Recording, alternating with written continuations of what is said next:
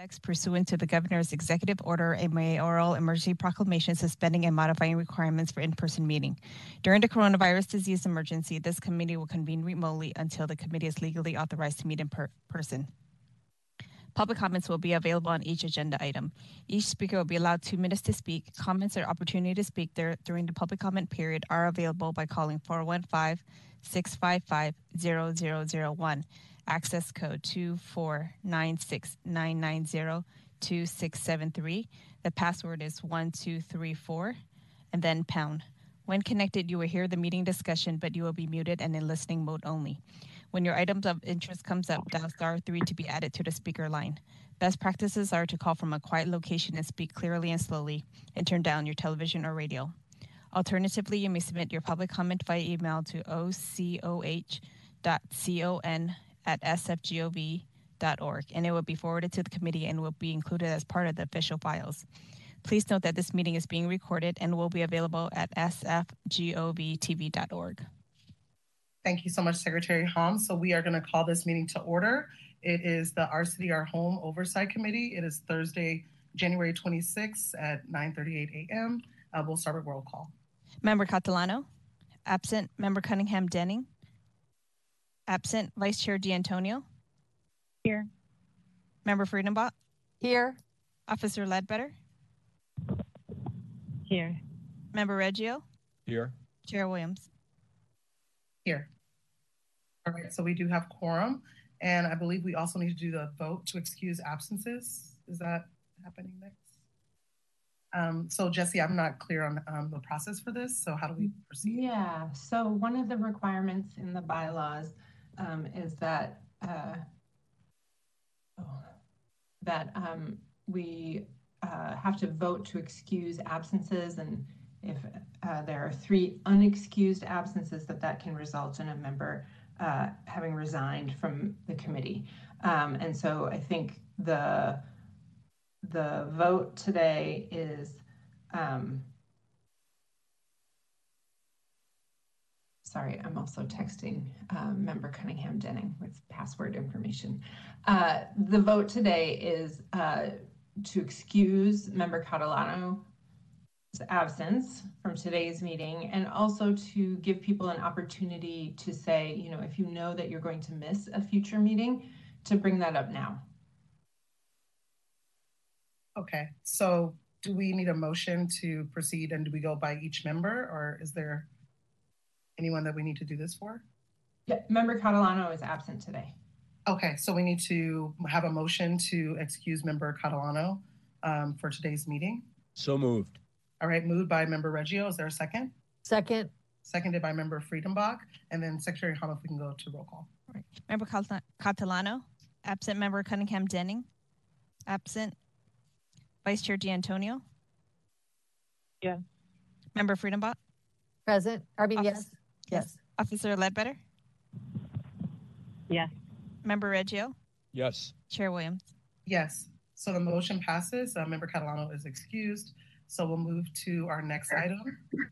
Great. I do want to bring to your, your attention that um, member Cunningham Denning has joined as well. All right, welcome member Cunningham Denning and Happy New Year. First, Happy New Year to everyone. We didn't get to say that. Um, we are in a new year and this is our first regular meeting of the year. So I hope everyone had a really great holiday break and got to rest up for the year ahead. So we'll now go to our next item, which is our land acknowledgement. So we acknowledge that we are on the unceded ancestral homeland of the Ramaytush Ohlone, who are the original inhabitants of the San Francisco Peninsula. As the indigenous stewards of this land, and in accordance with their traditions, the Ramaytush Ohlone have never ceded, lost, nor forgotten their responsibilities as the caretakers of this place as well as for all peoples who reside in their traditional territory. As guests, we recognize that we benefit from living and working on their traditional homeland.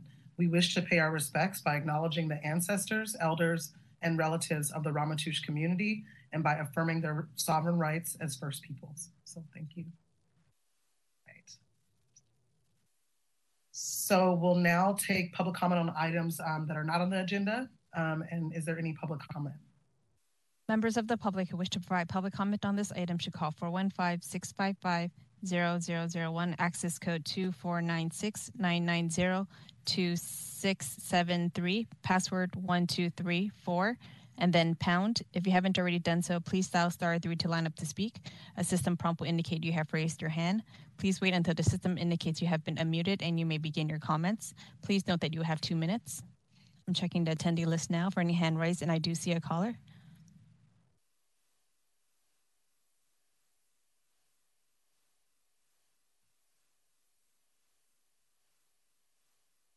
Hi Good everyone. caller. My name is my hi. My name is Gay Grunfeld. Um, I am a resident of San Francisco, and I had two questions. First, I was unable to act.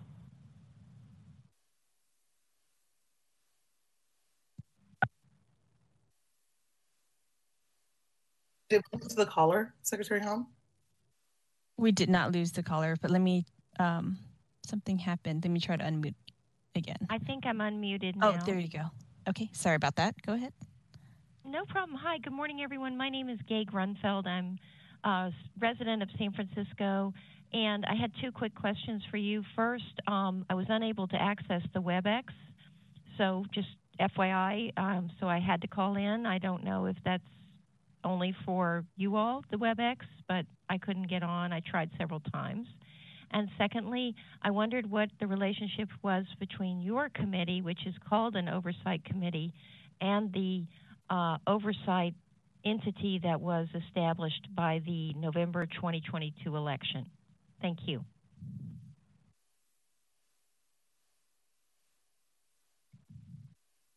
Thank you so much to the caller, Secretary Hom. Do we have any additional public We- comment? We do. Let me take the next caller.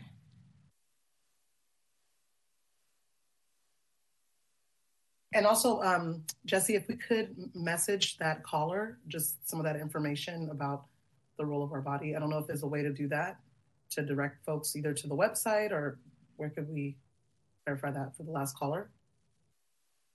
Um, sure. I mean, our website is sfgov dot uh, slash OCOH. Um, one thing that has changed in the way that we're uh, broadcasting the meeting, uh, people can uh, watch, um, is the requirement for a meeting password. So in the past, you've had um, the sort of the link and it had the access code embedded in it. Now you need a meeting password as well. Uh, and the meeting password is one, two, three, four. Thank you so much, Jesse. And then to the other point, in terms of our relationship with the, the newly formed committee, maybe we can update our website um, with some language around that issue. I don't know if that's um, possible, but would just like to answer folks' questions. So thank you so much. So I guess we'll go to next public comment. Yes. Um, Jesse, can you see if you can unmute? For some reason, I'm not given, I don't know if because you have host rights, I'm unable to unmute the caller in the attendee list.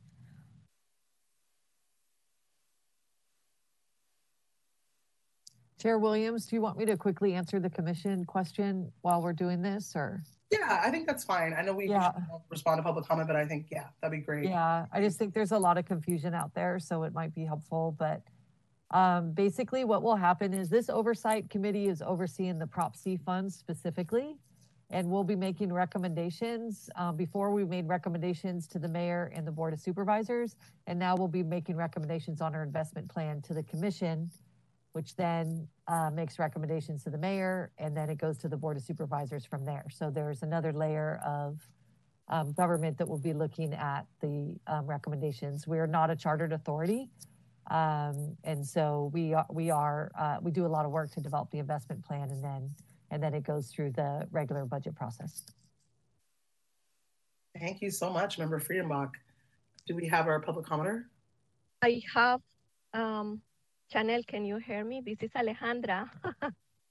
Yes, I can hear you. Hi, Ali. you are my sister forever, girl. How are you? you? Yay! All I right. am so happy to to be connected with this wonderful group. It's, this is my first time today, but I was reading about it, so I want just uh, to come by because I think uh, I want to share my my feeling about uh, what is happening right now in San Francisco. For uh, I work with Shanell for over two years with a group of innovators for change all the maternity rights in the city of Oakland. And I am an activist here in, I live here in San Francisco. And I will love to uh, be part of the public in the Speak for the Homeless. And I just want to see what is the chance that we can uh, propose to the mayor if we can give uh, a little bit of dignity or have a little consideration and kindness of these people and instead of force them to be treated because they don't want to receive mental health in every single of these people are uh, trauma that never get healed. And uh, just housing uh, mental health and it's like how you have a mold in your house and you're just painting over and try to patch it. And uh, instead of let them die in the street they should the places that they are open for for do that they should it's not a difference between a person uh, dying in the street for overdose and a patient with a terminal disease in a in a in a hospital. So my purpose is hire more medical doctors and nurses to guide that person in that process because they are in a suicidal mode, at least dying without no pain and no suffering in the street. Um, because mental professionals are very important, but have nurses and medical professionals in those in those locations that they want to open is indispensable. Not for stop the homeless to die, but at least for them to guide them in the process that if that amount of drug that they're using, they will end up dying. So we can stop the overdose if we have professional in those locations. Thank you so much. I, Thank oh, you so I, much. It, I'll take the next caller. So it does require a, um, a few seconds for the next caller to um, be taken, so to be unmuted. I'll just quickly say Alejandra is an amazing organizer that I have the pleasure of working with at UCSF, and I'm just glad that you joined us today. So thank you, Ali, for your testimony. Hello, caller. You have two minutes. I've already spoken. Thank you. Okay, thank you. Are there any additional public comments? Please press star three. I do not see any additional callers. Thank you so much to our public commenters and thank you, Secretary Hom. We will now proceed to our next item, which I believe is the approval of teleconference meetings. Is that correct? I think it's the minutes. The minutes. Oh, the minutes are first. All right. Is there a motion to approve the minutes from our last meeting? Is there anyone who wants to move? Oh, Ken, you're on mute. Or member Reggio. Sorry, I, I thought we had four sets of uh, minutes. Do all of those need approval at this point? Yes, they do. So the question is, can, can we move all at the same time, or do we need individual votes? We, we can move them in the entire package or by, you know, in any way that the committee desires to do so. So if there's a motion. So I would so move uh, passage of all four sets of minutes as uh, presented. Thank you, Member Reggio. Is there a second? A second. I believe that was off, uh, Data Officer Ledbetter. Am I correct? Or was that Member Cunningham? Either one. Yes. Many, uh, so member, member, Cunningham uh, seconded, um, and we'll now go to roll call vote. Member Catalano, absent. Member Cunningham Denning. Here. Yes. You, yes. Okay, great. Uh, Vice Chair D'Antonio. Yes. Member Friedenbach. Yes. Officer Ledbetter. Yes. Member Reggio. Yes. And Chair Williams. Yes. All right, thank you so much. And we'll now um, we can go to our next item, please. We do need to do public comment on the minutes. On the minutes. Oh, thank you. Is there any public comment, Secretary Hahn? Yes, members of the public who wish to provide public comment on this item should call 415-655-0001, access code 2496 990-2673, then pound. If you haven't, sorry, and the password is 123. If you haven't already done so, please dial star 3 to line up to speak. A system prompt will indicate you have raised your hand. Please wait until the system indicates you have been unmuted and you may begin your comments. Please note that you have two minutes. I'm checking the attendee list now for any hand raised for public comments, and I do not see any. So there are no public comment on this agenda item. Thank you so much, Secretary Hom. And typically, we would like to take public comment before the vote, so apologies for that. So we'll go to item four, um, which is our resolution to allow teleconference meetings. Um, this resolution has been provided to and reviewed by members in preparation for this meeting. Um, you can find the full text um, at the link uh, displayed here. And given the continued state of the emergency due to COVID 19, uh, the benefits of physical distancing to control spread, and the opportunity for the public to provide comment in this virtual setting, the committee resolves to meet exclusively by teleconferencing technology for at least the next 30 days and to revisit this topic at the committee's next regular meeting. Um, as I do always do, I like to check in and see where we are with coming back to in person. So, um, Jesse, if you could provide us any any updates. Yes. Um, this is the last time the committee will have to vote to make this resolution. So beginning in March, all boards and commissions will use public meeting rules that were in place before the pandemic. Uh, for many boards and commissions, that's a return to those rules. For this committee, it will be the first time uh, that, that you are meeting in public. Um, with limited exceptions, members will need to appear in person and be physically present at the meeting. Uh, so it's sort of a, yes, really uh, leaning in to that physical presence, which I know the committee has been uh, eager to uh, return to that. Wonderful. That's a big update um, for all of us. I know none of us have met together in person as a full body. So that is very exciting for March. So thank you so much for that update. And at this time, I'll take a motion to um, for this resolution. Um, uh, Chair Williams, I just have a question before. Yeah, um, are we gonna uh, still allow, I mean, from a uh, disability access, et cetera, um, in terms of public comment, are we gonna continue to allow people to call in to comment?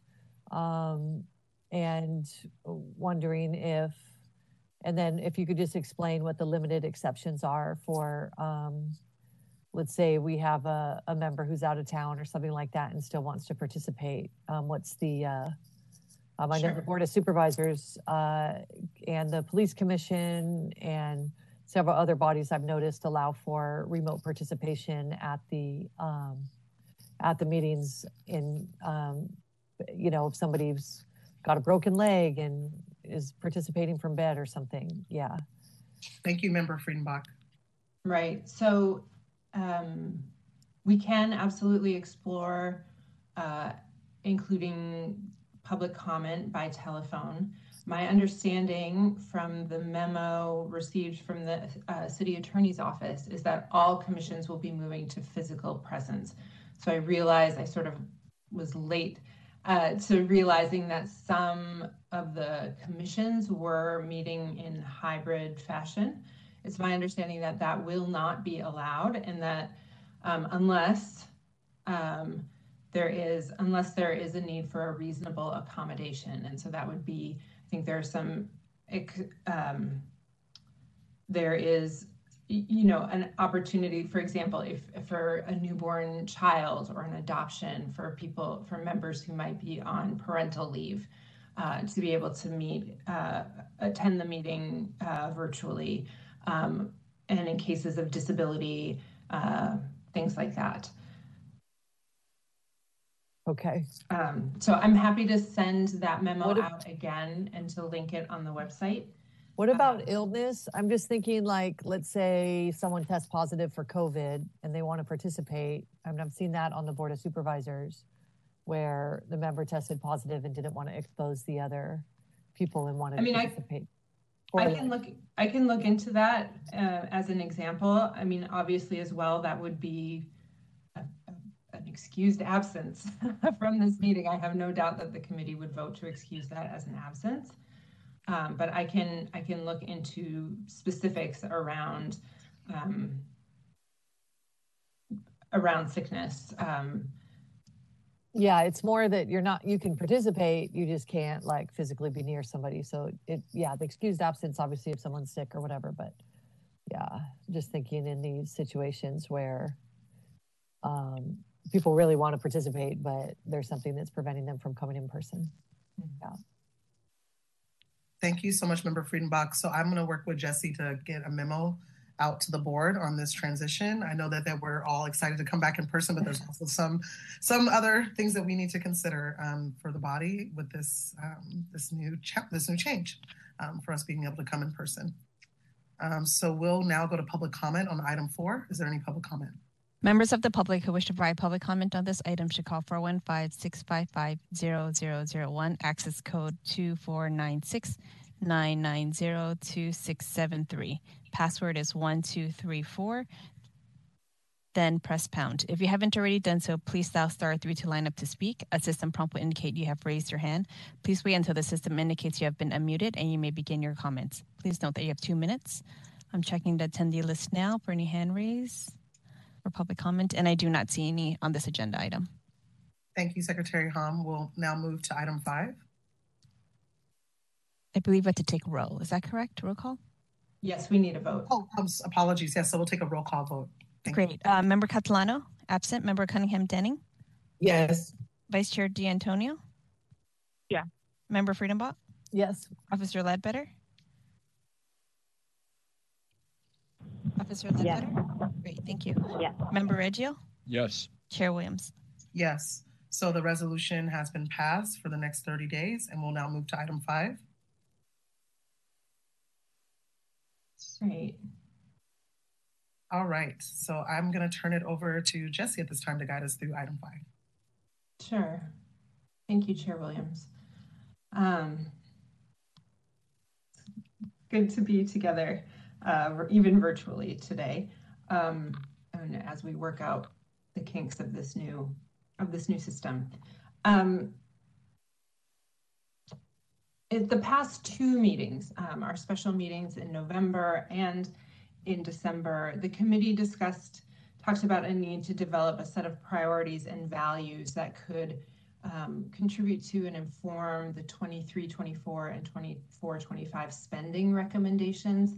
Um, and I think, you know, this emerged both, I think, from the needs assessment, which was um, a lot of new information um, or a lot of information in one place, a desire to kind of pull up the biggest uh, takeaways and the most important messages, and also to to fold in and sort of synthesize that with the work that the committee has already done uh, around value, setting values and priorities.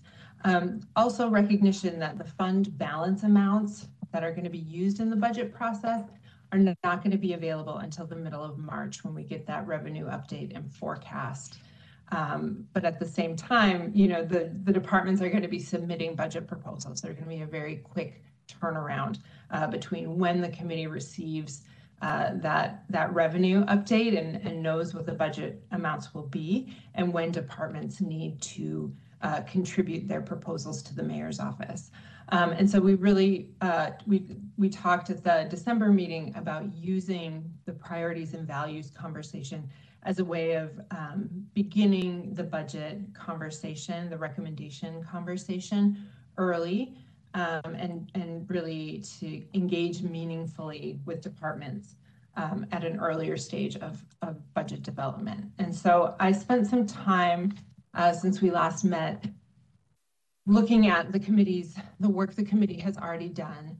Um, you know, the committee laid out values in the investment plan for fiscal years 2021, 21, 22, and 22, 23.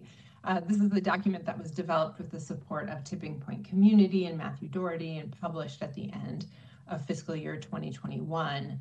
Um, and there are a lot, uh, it's very rich uh, uh document um, and that outlines process values around engaging stakeholders, cooperating with departments, um, investment values to guide investments like investments that support system flow, just as an example of that kind of uh, of, of value.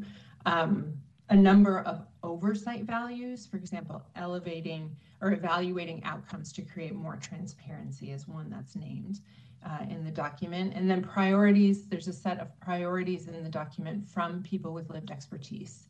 Um, so an example is housing, housing, housing, housing was, was a priority recommendation.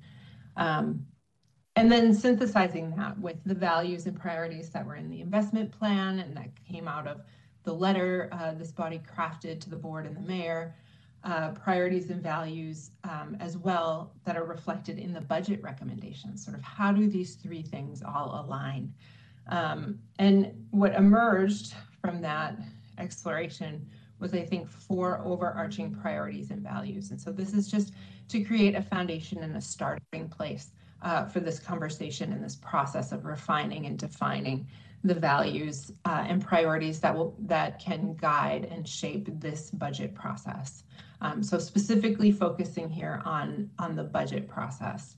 Um, so the first is centering racial equity, um, and I pulled out here. You can see how that shows up in each of these documents that structural racism and economic inequality are primary drivers of homelessness. A desire to center equity and recommendations and oversight res responsibilities to be responsive to historic, structural, and systemic disparities. Um, and then to seek out, listen, and be guide, guided by the experiences and voices of people with lived expertise of homelessness and housing instability. Um, that just came out really clearly in, in these documents as the primary, uh, the, yeah, the number one, it was listed first. Um, and we see this right now reflected in the spending plan, uh, mostly through setting aside resources for specific populations and neighborhoods. For example, transgender youth, the Bayview neighborhood, justice involved uh, people or households. Um, and then also the commitment to disaggregating reporting data by race, ethnicity, gender identity, sexual orientation, and age to be able to really um, identify disparities uh, and be responsive to them. Uh, also, uh, what emerged was a was a priority um, or a desire to prioritize a wider array of programs to meet diverse needs right? So the recognition that people experiencing homelessness have diverse needs, that programs and, and program designs, program models, uh, there was a priority of meeting people where they are um, and to be uh, more individualized, responsive to individualized needs, uh, greater flexibility, um, and also a commitment to housing first. And those, uh, that value of sort of having a, a, a spectrum of, of programs that can be responsive to diverse needs and be really flexible um, and individualized uh, runs through the the investment plan really strongly. I'm not going to read all of these, but uh, you know, permanent housing, the flex pool, the housing ladder investments, uh, long-term subsidies for SRO families, um, prevention, the investment plan is really about building an entire homelessness prevention system from eviction prevention to targeted homelessness prevention to uh, problem solving. In mental health, uh, you can see uh, the outreach and crisis and health services, drop-in services, case management and care coordination, and then of course that really important spectrum of treatment beds. Uh, and then in shelter and hygiene, um, you know, uh, a range of shelter program models, hotel vouchers, trailer programs, navigation centers, uh, and also crisis interventions like safe sleep, safe parking. The third big picture priority that came out um, of this analysis was a desire to prioritize permanent housing solutions uh, to generate system flow. Um, and the two-year investment plan really clearly in the feedback, especially from people with lived expertise, uh, prioritize permanent housing solutions, um, pairing temporary interventions and services with permanent housing solutions. Um, and, and this really uh, in his desire and recognition that A, housing solves homelessness, uh, but also that, uh, you know, shelter and other services work more efficiently and effectively when there are uh, permanent permanent places for people to go, right? When there are more solutions available. And this shows up in a variety of places in the in the current investment plan. Um, on, on the permanent housing side, acquiring and operating new site-based PSH, new development, the flexible housing subsidy pool, ongoing subsidies for SRO families, um, family housing ladder, and the medium-term subsidies are, are all things that kind of fit in this desire to uh, prioritize permanent housing to generate flow. The mental health services, you know, offer expanded and new clinical support services for people in PSH to really stabilize uh, and, and uh, stabilize people in housing, um, you know, as well. And I think you'll see later uh, in this meeting, mental health SF includes two metrics. We've talked about them a little bit about connectivity with the homeless response system. So there's also sort of how do these uh, thinking about permanent housing in big picture terms, like how do we get systems to coordinate so that permanent housing uh, can happen for people across across uh, systems. Um, and then prevention, right? Stabilizing housing, preventing eviction, um, things like this. Uh, and then the fourth was increasing investment, leveraging funding, and coordinating effort to bring resources to scale. Um, widespread recognition in all of these documents that resources are not available at the scale the homeless crisis demands. Um, and a desire to use the Our City Our Home funds for the most strategic uses, right? Paying attention to you know, how can the funds be used to leverage other state, local, and federal funds and fill gaps that are left by existing uh, local, state, and federal funds. Um, and then I think, you know, it's it's there in the needs assessment, it's there in the two-year investment plan, but also just increasingly in these conversations, I've heard members talking about um, kind of articulating this in, in a slightly different way, which is that, you know, the our city, our home fund won't be enough, right? This is not to really solve homelessness in San Francisco. It is uh, an important piece uh, in in that process, uh, but it is in and of itself uh, is not sufficient, right? So really um, increasing investment, that emphasis. Um, and that shows up in a variety of places. Um, you know, our, our city, our home funds were used as a match in the Homekey acquisition. Um, flex pool funds uh, enabled those emergency housing voucher, vouchers to be accessible to people experiencing homelessness. Uh, partnerships with workforce development. Um, there's a lot of pandemic funding um, that, you know, was used to complement and extend the Our City, Our Home funding. Uh, whole person care and CalAIM are, are really important complementary pieces for street health, overdose response, and a variety of other health services. Um, and then shelter and hygiene, the pandemic funding uh, really complemented and extended um, uh, our city, our home funding for temporary shelter and crisis interventions.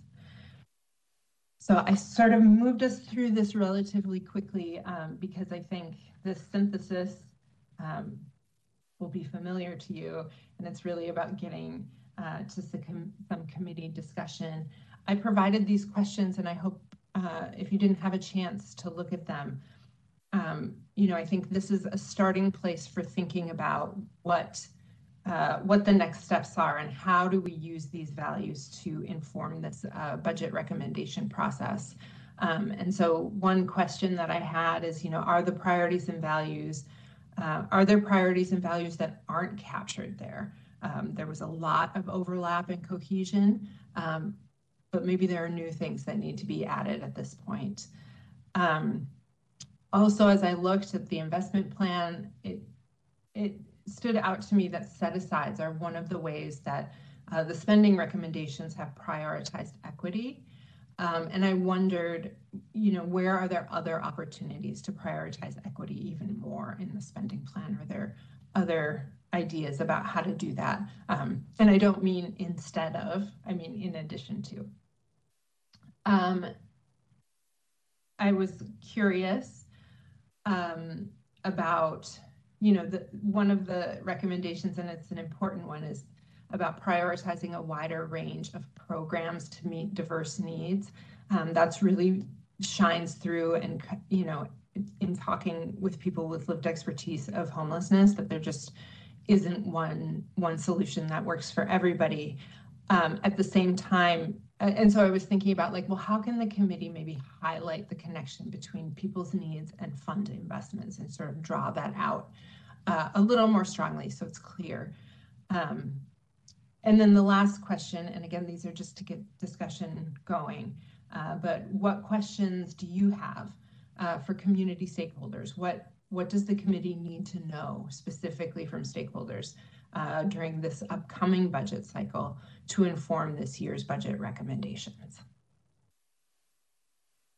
And I will uh, stop there. Those are the those are the slides, um, and pass it back to Chair Williams. I think should I take should I keep this showing on the screen or should I take it down? Um, I, I'll, I don't know if any committee members have a preference. I like seeing the questions. I think it's helpful, but keep up. Keep up. All right. Yeah. All right. Well, thank you so much, Jesse, for that really great uh, review. I think there's just been some really amazing work um, that's been done by this committee and just so much thoughtfulness and expertise and wisdom um, on this board um, to really advise our next steps for the city. So I'm going to open it up uh, to the committee if there's any virtual hands raised. I do see uh, Secretary Hom. Do we have public comment?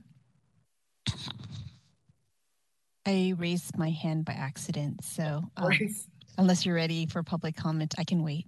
Yeah, actually, we'll take public comment if there is some right now. Okay, great. Good. Members of the public who wish to provide public comment on this item should call 415-655-0001, access code 2496-990-2673. The password is 1234.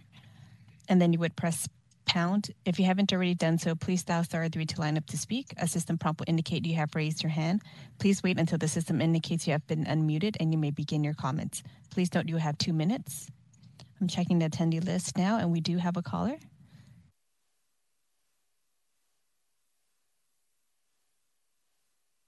Hello, caller. Can you press star six to unmute yourself?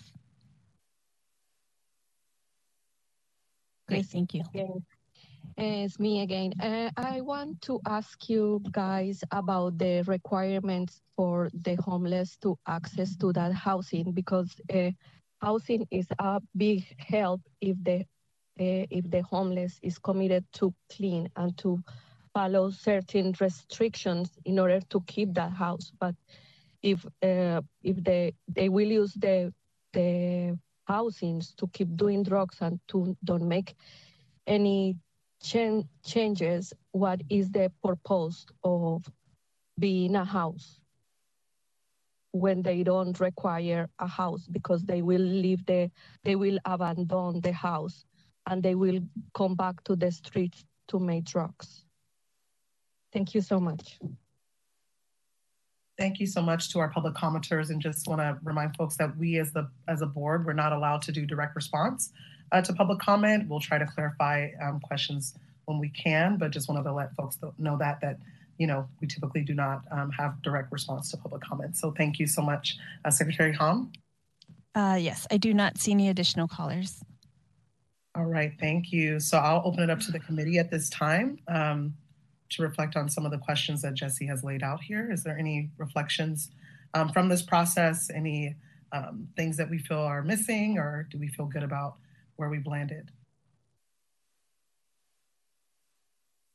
I see uh, Vice Chair D'Antonio. Great, thank you. Thank you, Jesse, for this. Um, I don't know how to make my hand stop. Okay, um, okay, yeah, so I would say um, as far as like a couple things that I would like to see added in here, um, like the words like low barrier, like I think for me, that's like a big priority. Like how do we create programs that are low barrier like for folks to access um, in every like bucket of the, our spending. And then I also would like to see something about keeping um, the San Francisco definition of homelessness as far as families, like that being our priority for us as well. Um, I think that that also like ties into the data components that we're talking about. Um, I think it's really hard to actually end homelessness and also address racial equity when we don't have all the data. Um, I would argue that a lot of Black and Brown families are living doubled up, and we just don't have data on these families, and they end up um, like on the street or like experiencing like unsheltered homelessness eventually. Um, and so it just makes more sense to catch them when they um, are doubled up rather than when they're in a more extreme situation. Um, so yeah, I'm just I'm gonna keep pushing for that as long as we're on this committee. Um, so those are like the two things that I would like to see added in there. As far as questions, I think again, like these are probably questions we asked last year, but um, like what do folks see as the biggest gaps right now um, in in our system, and then also um, how can we house more Black um, households, more Black San Franciscans? So those are like probably overarching questions for this year. Um, and then like I know sometimes we, I guess this is more on the last one, my bad, but sometimes we list out sort of like examples of like subpopulations. I would like to see like just more like domestic violence like stated on some of these um, on some of these slides. Like I think that that's a subpopulation that we keep every year sort of pushing back or giving like you know 10, 10 housing vouchers, um, not housing vouchers, hotel vouchers, stuff like that.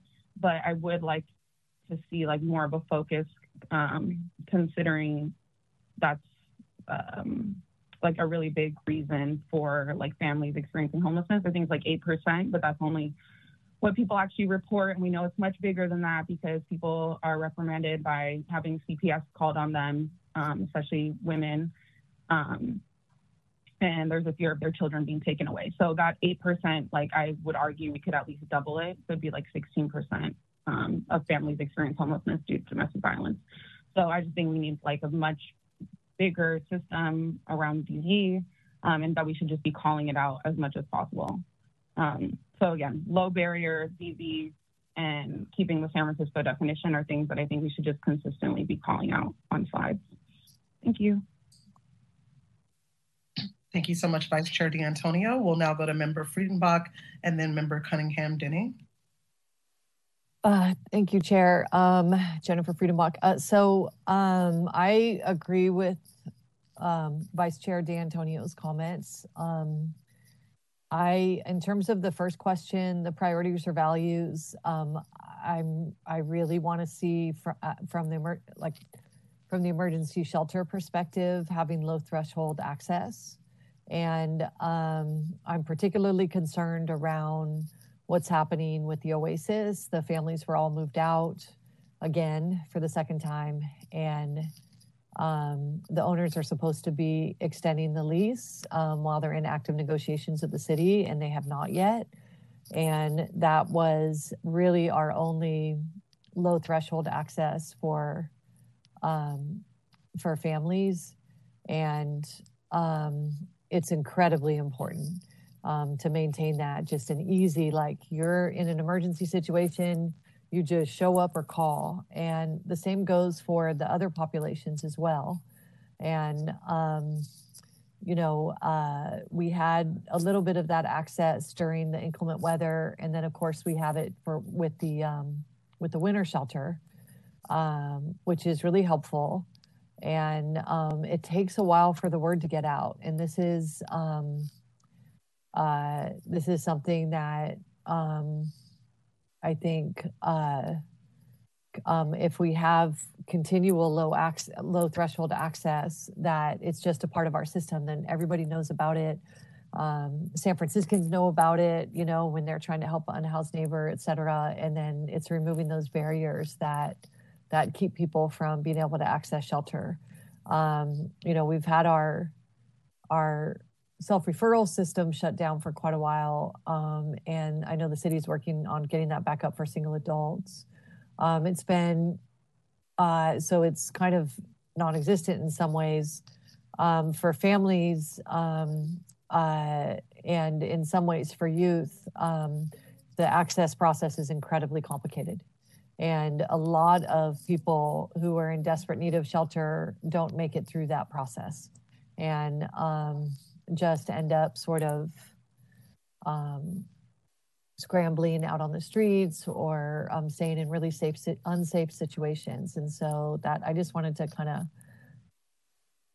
you know, dig down on that concept a little bit. Um, and I think that's also a way to, um, uh, when there is low threshold access, and we've done it a little bit in our system for the question number two, um, when we have um, community-based organizations that are addressing um, uh, really underserved um, populations or populations that are disproportionately impacted by homelessness, um, that they're able to have placement access. And so it moves beyond the shelter needs. And I think we should have a component of our system for housing as well um, that really is barrier free and very um, community centered. And so when we're talking about low threshold, and I think that's also a way to um, prioritize equity without just doing the set asides. And so, um, for example, for underserving trans community, having a trans organization being able to do placement, you know, stuff like that. And we're do we are doing a little bit of that, and I think it's been really successful, um, but not enough. And so there's other populations, and I think the African American community is a great example. Um, we are doing pretty well in the housing placements. I mean, in the um, coordinated entry with African Americans, less success in the um, higher percentages on the evictions and, and, and less success on the actual placements and making it through that process. So um, I think this is a concept that could help with that as well. So um, I liked Julia's questions. I thought they were great. Um, we could, um, We've had the barrier question in the past, and that could potentially be a third barrier that's getting at that access piece. I mean, a third question. Um, and um, uh, and also want to just emphasize the following the San Francisco homeless definition and including a broader range of families um, that are in a variety of situation. And I think you know, um, that's really connected to domestic violence and people um, having to experience domestic violence for longer because of not wanting to bring their kids onto the streets. And then our system having a requirement that you have to be on the streets. It's just it's really it's not okay and so um, we need to just serve we have children involved um, we need to just um, engage people and um, and recognize that having a really narrow entryway also creates systemic inequities. And so um, a lot of times um, black and brown folks from San Francisco have some relationship with other community, may, maybe, you know, some, some situations that are, that are not at all great. Um, and they, um, uh, whereas, you know, you have kind of more of the white folks that are um, coming in from out of town end up getting an advantage. Um, I'm just going to be frank here in getting access to services um, because of the way it's set up, because of the um, of the preference for people who are staying on the streets, so that are families with kids, and so it, it's just it's a really um, it really ends up creating more disparities in our system. So so anyway, I wanted to just mention that stuff. yeah, thank you. Thank you so much, Member Friedenbach, for those really thoughtful comments, um, as well as Vice Chair uh, D'Antonio. We'll now go to Member Cunningham Denning. Thank you, Chair Williams. Um, so I want to address the, the final question, what questions do you have for community stakeholders to inform this year's recommendations?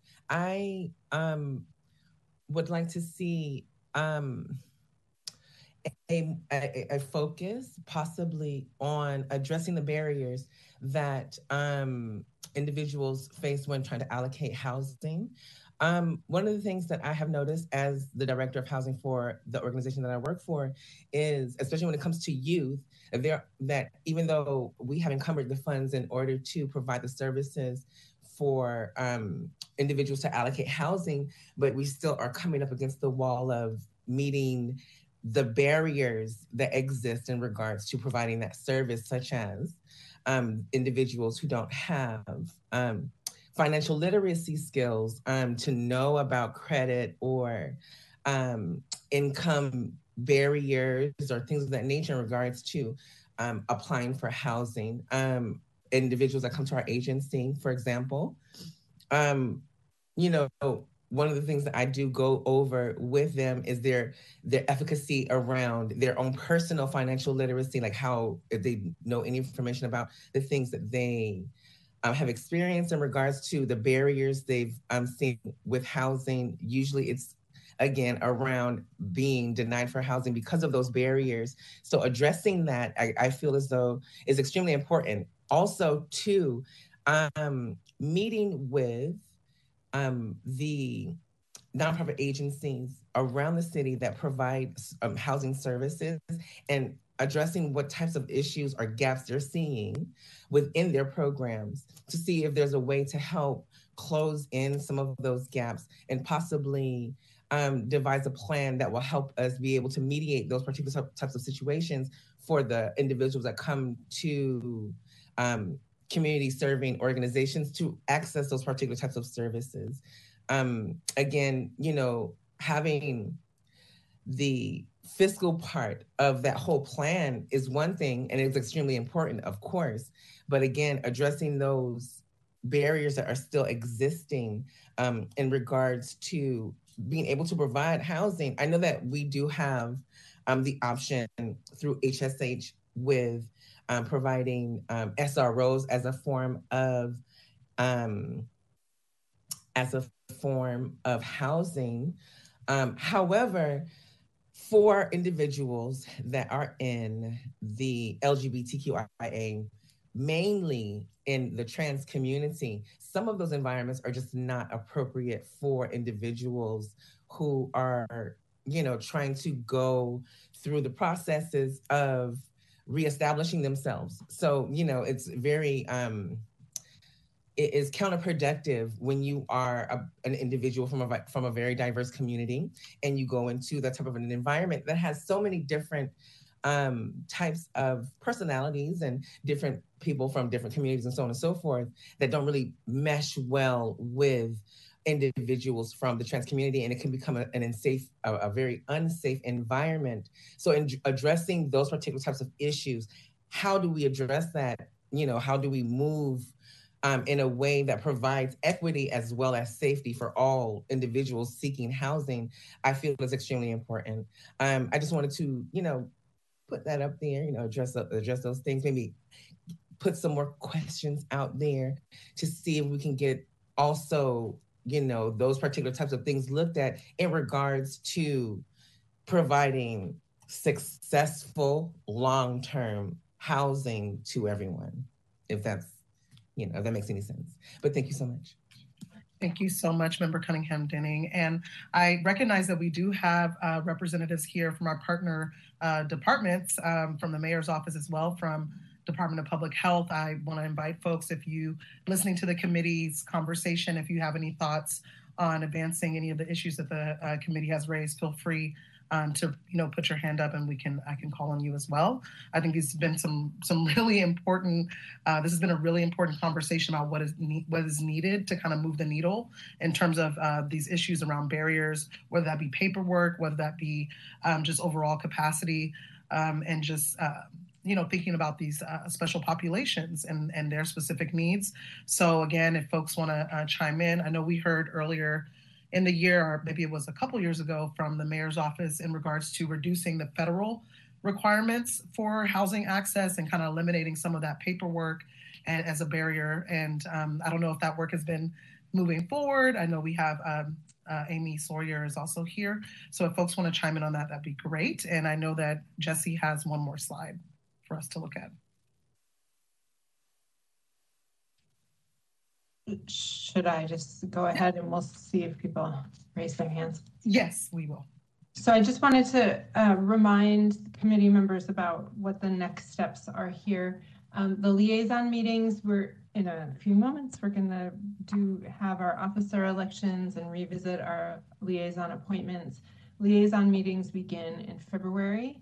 Uh, and just a reminder to everyone that the liaison plus three additional members can participate in those conversations. Um, so I will be sending out um, a request to for people to volunteer um, or let me know if they're interested in any of the other uh, any of the these meetings. Um, these are the meetings where members of the committee uh, and and and departments meet together to begin the conversation around uh, around budget development and, and recommendations. Uh, so the first meeting in February will focus on implementation. Uh, and then going into March, the committee members are going to be talking about their priorities related to a, that specific funding area. Um, a few other highlights coming up. February 23rd meeting, we're going to get the six month report on spending and implementation for you. Um, in addition, and there'll be a few additional things, but that will be um, really the focus of that meeting uh, to look at how much has been spent and what has been implemented in the first half of fiscal year 23. In mid-March, uh, will, the fund revenue forecast will um, set those fund balances for the budget year, um, and the committee will receive an update, a presentation on that at the March meeting. Um, and at that March meeting as well, the committee can formalize, you know, what their uh, the priorities and values. So I've I've taken notes. I'll look back at the the recording, um, and we will. Uh, I'm really pleased with uh, how we're moving ahead. Um, please don't hesitate to reach out uh, by email, phone, text uh, if you have additional suggestions. Thank you so much, um, Jesse. And I, I do not see any hands from the committee. Um, is there also, actually, I do. Um, Vice Chair D'Antonio and Member Friedenbach, are actually Member Friedenbach.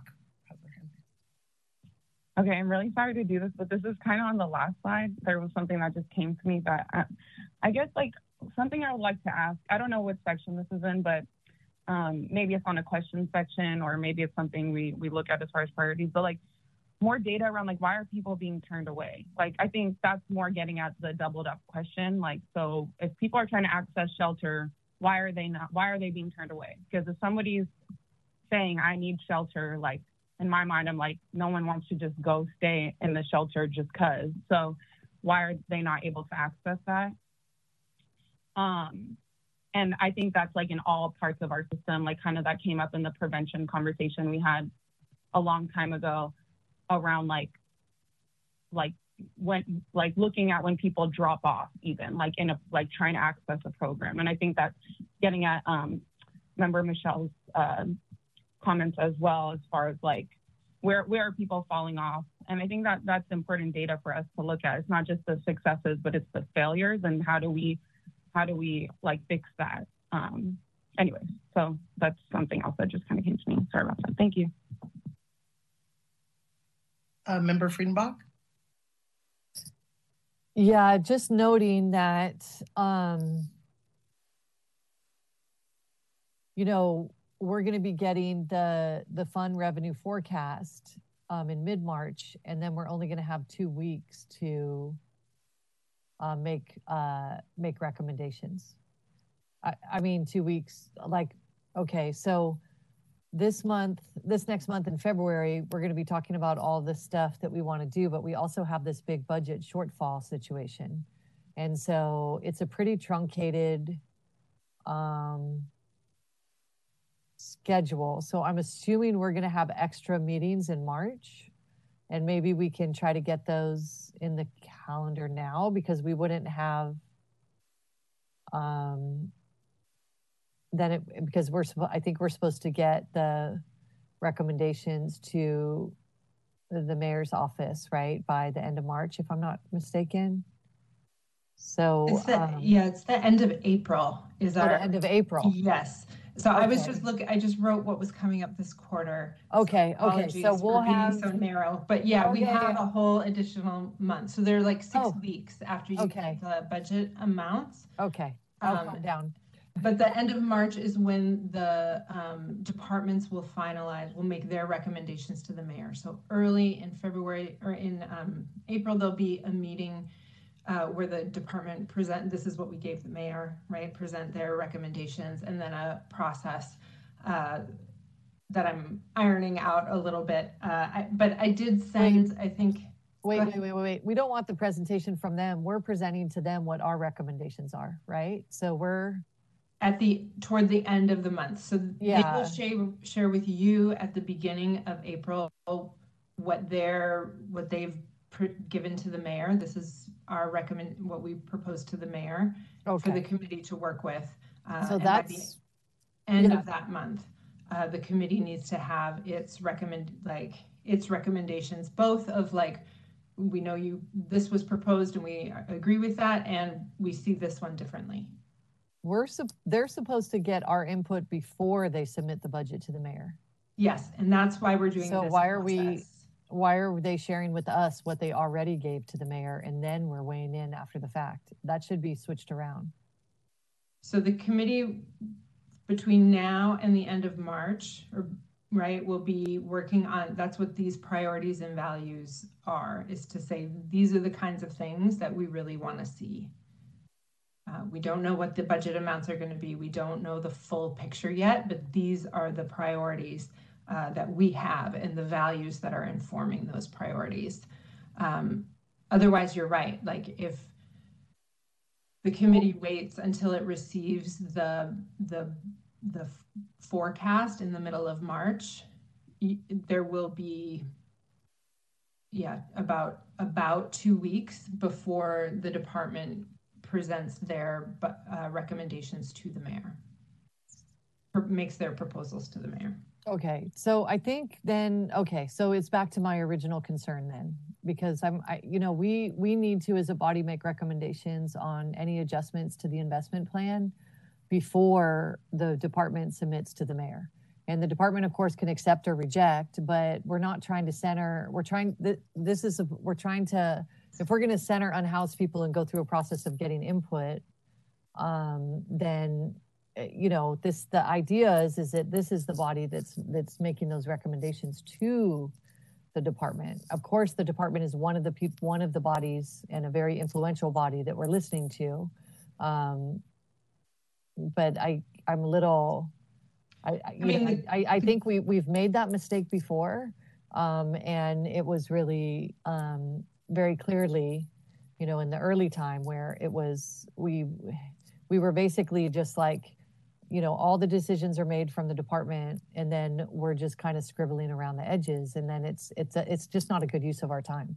And so um, we should be making recommendations on the investment plans any changes to the investment plan based on new you know new emerging stuff based on learning that you know certain initiatives that we're doing are not effective so we need to maybe make adjustments um, and shift that money somewhere else or other things that are happening there um, recommendations around um, around how we're addressing the shortfall, um, and then that goes. And so we should be having votes on that um, and presenting a package to the department, so that not just the broad principles, like I understand what you're saying. Yeah, The, yeah. the committee's, um, the committee's makes recommendations to the mayor and the board. So I, I- understand what, I understand what you're saying, and I think we're trying to start this process early so that, you know, there can be that dialogue ahead of time. Uh, but the formal recommendation is to the mayor, um, and the board. Right, but I think what we talked about last year was being more all on the same page. And so it's going to be, um, I mean, you know, I mean, we had a situation last year where we made a whole bunch of recommendations.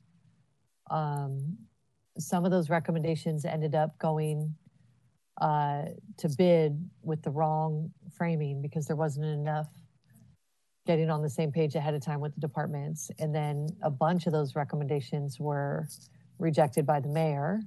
And then we had, and then, um, and then they ended up putting stuff back in, but it, it created a little unnecessary, um, drama, so to speak. Um, so I just think like we should be, we should be as much as possible making recommendations, taking votes, um, and getting trying to get on the same page. Like that was what we kind of we kind of made a vow to try to do last year.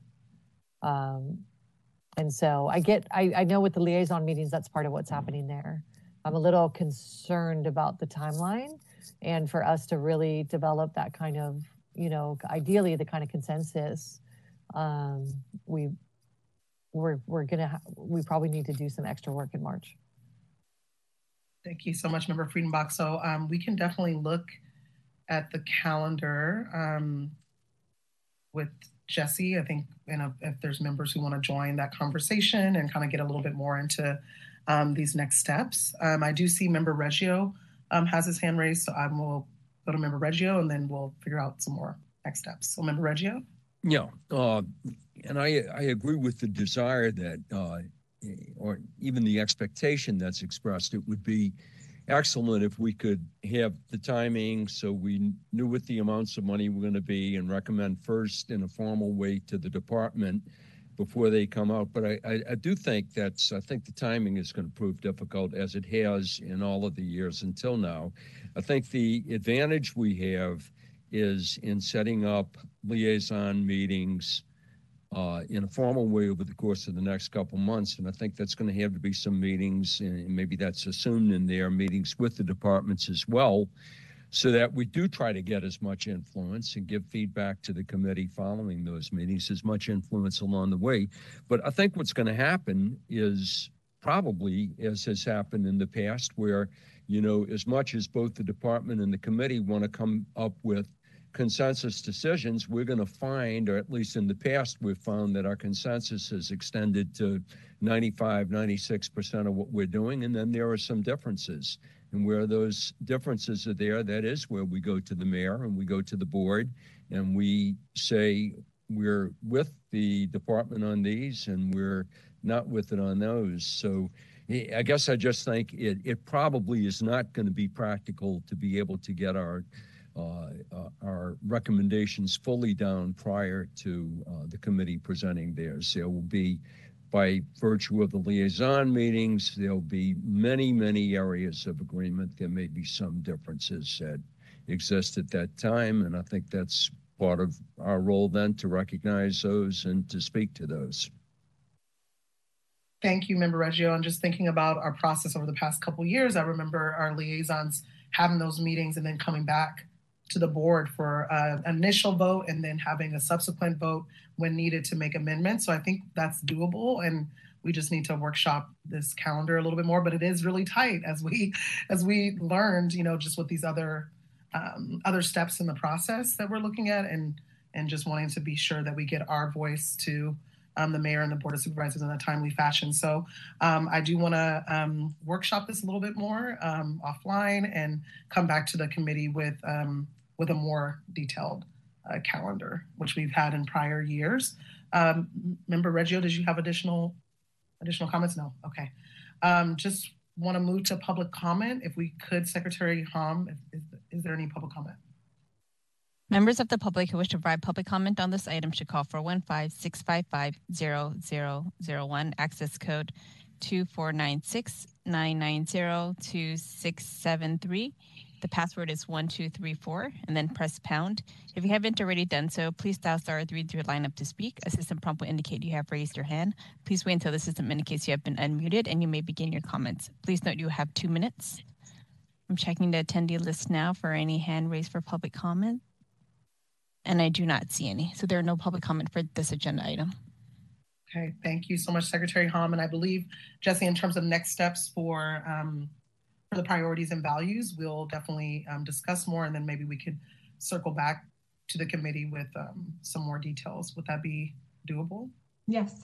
Okay, thank you so much. So, um, with that, colleagues, we're going to move to item six, which is elections and appointments. Uh, with the recognition that we are not a full board, um, we do still need to um, have a point. We have a few appointments um, from the mayor's office, I believe, that are in process, and but we do have um, listed as part of our operating procedures to move forward with elections. Typically, this would have happened um, in December, but given some of the transitions, we're now addressing that this this month in January. And um, yeah, just want to open it up um, and see where what we can do in terms of these three um, officer positions, and we're not voting on liaisons today. Is that right? Jesse? You don't have to. No, We no, don't have you to. have to. Okay, so the officers are the as what the typically would happen in December, or actually around November around our retreat.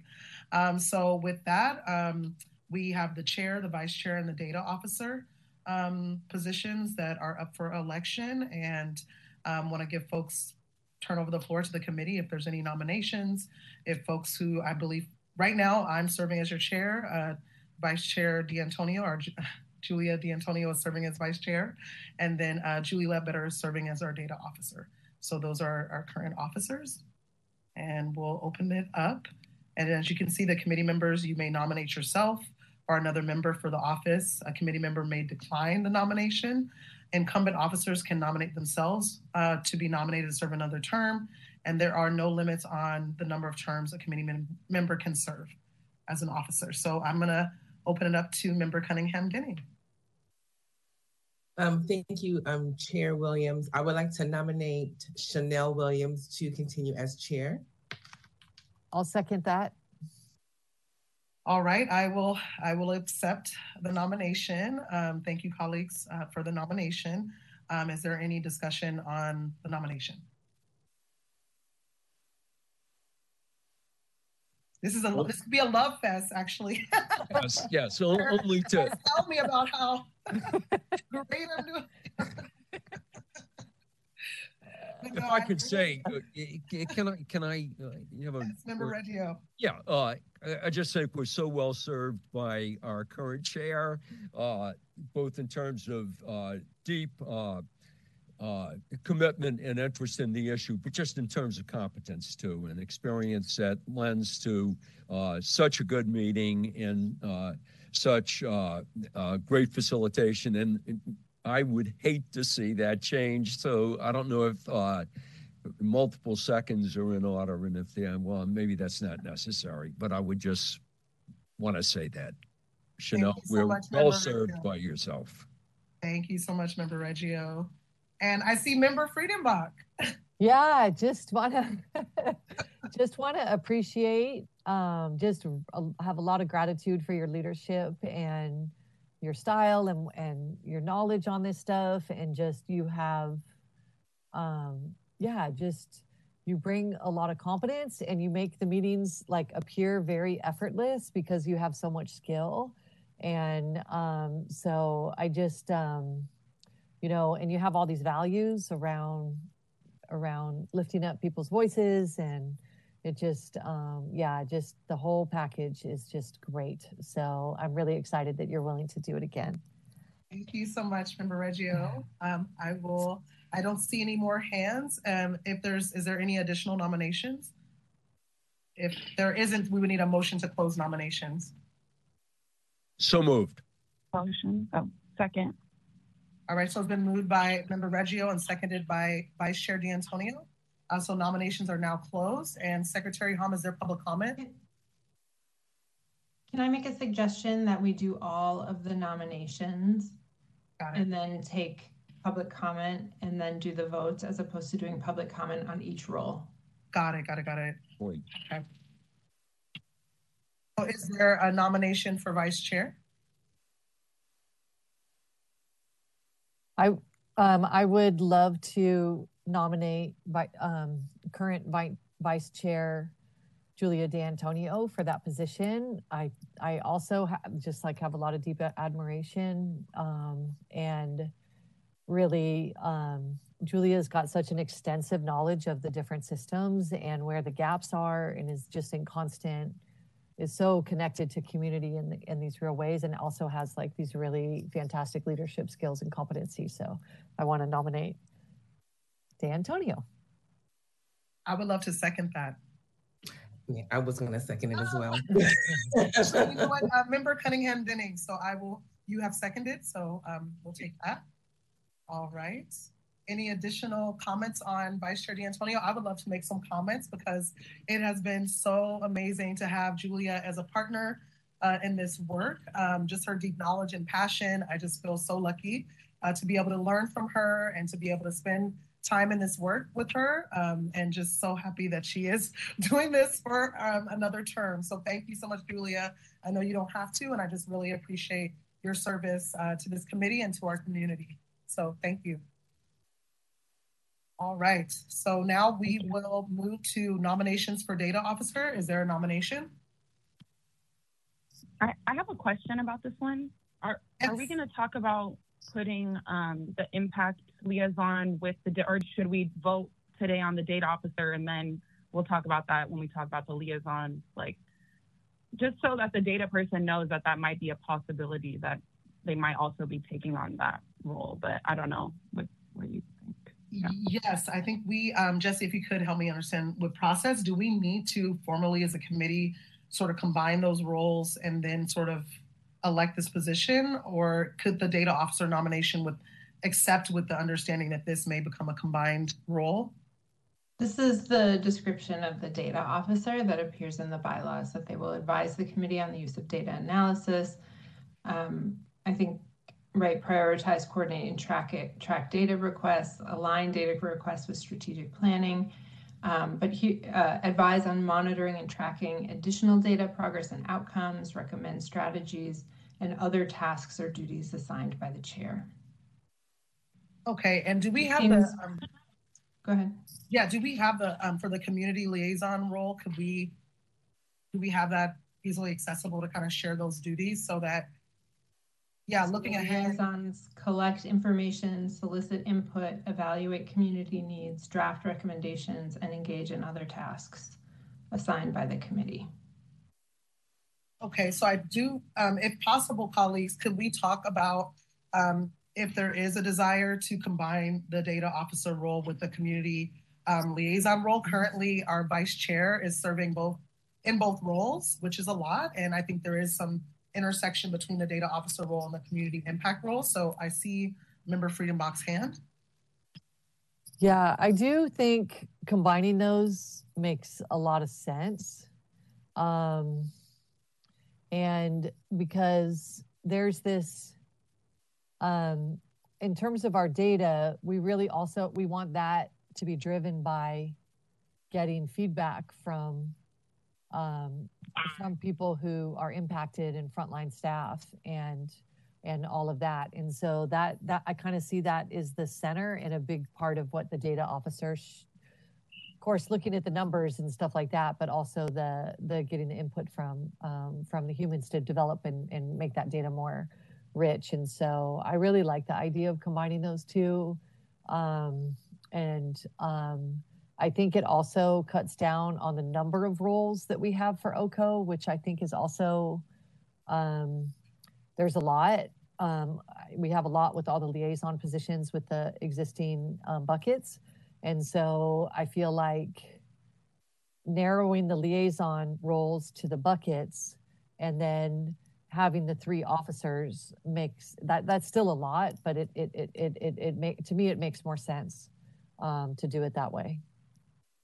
Thank you so much for those comments, Member Friedenbach. Um, so I would actually just so we can have this documented, is there a motion uh, to combine uh, both of these roles, uh, combining the community impact liaison role, Member Friedenbach um, so wisely just said that it really isn't the same as some of the liaison roles, behavioral health, uh, shelter and our housing role. Um, this is really sort of a role that helps support the, you know, sort of inner workings and advises sort of the committee. It's more internal facing. So um, in terms of us building out a robust, having a robust data set um, about our community. So um, um before, uh, before you make a motion, um, this would require uh, the data officer role is defined in the bylaws, which is different from the liaisons. And so, if you wanted to like formally add a line in the job in the description of the job, we would need to have that at a different meeting where we change the bylaws. I mean, my suggestion would be it says other tasks and duties as assigned by the chair, that this could be one of those tasks and, and duties assigned um, until. Um, until you know a later date when we when the committee uh, adjusts the bylaws.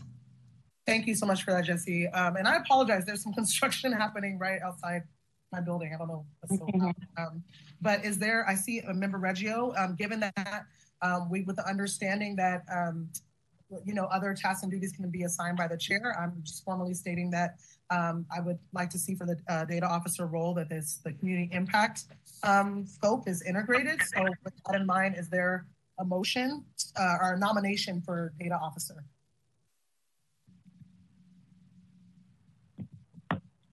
Um, I can, um, I can make that motion. Okay. Our nomination. Oh, a nomination. Nomination, yeah. Okay.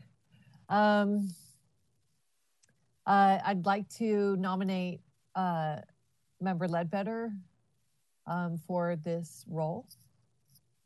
And I think um, uh, because Member Ledbetter has the experience in working um, in different counties and really understands um, the system flow and you know and how um, what kind of data is more important and really grounded in unhoused people's experience i think that um, and she's been doing a great job so i would like to nominate member ledbetter Second. Oh, member Reggio seconds. All right, and I'll add to that and just saying, um, you know, Data Officer Ledbetter, it's been um, so amazing working with you and just learning from you as well. Um, you have so much deep knowledge of our system and just really hope that you'll accept this nomination. Um, we really appreciate your service. And I know that um, this is, you know, we are all volunteers here and just really appreciate you giving your time and, and your commitment to this work. Um, you're so knowledgeable and uh, just really would love to have you um, in this role. Uh, continuing forward. So I want to let Data Officer Ledbetter speak if if you accept the nomination. Thank you, everybody. I wish I could uh, show my face and see so I could see my smiles here. Um, but yes, I will accept. And I also want to just strongly encourage as we bring on new members or if another member is so motivated today to consider the role. It's an amazing role. I'm happy to serve in it. I'm really excited about what's coming up next, particularly with the lived expertise work that's in the system modeling that the department has done. So I think there's a lot of exciting work to be done and a lot of good alignment with the data and with the community impact. And whenever someone else is ready to do it, I'm happy to set, step aside and, and bring in other folks to do it. But until then, and then as long as you'll have me, happy to serve. Yes, we will have you, Data Officer Ledbetter. Thank you so much for your service. Uh, we'll now, given that we have all of our nominations in place, take public comment. Members of the public who wish to provide public comment on this item should call 415-655-0001, access code 2496 990-2673. Password is 1234 and then pound. If you haven't already done so, please dial star 3 to line up to speak. A system prompt will indicate you have raised your hand. Please wait until the system indicates you have been unmuted and you may begin your comments. Please note that you will have 2 minutes. I'm checking the attendee list now for any hand raised for public comments and I do not see any for this agenda item. Thank you so much, Secretary Hom. So um, in terms of process, can we take we need to take the roll call for each one. So let's start with chair. So if you can call the roll, Secretary Hom. Member Catalano, absent. Member Cunningham Denning. Yes. Vice Chair D'Antonio. Yeah.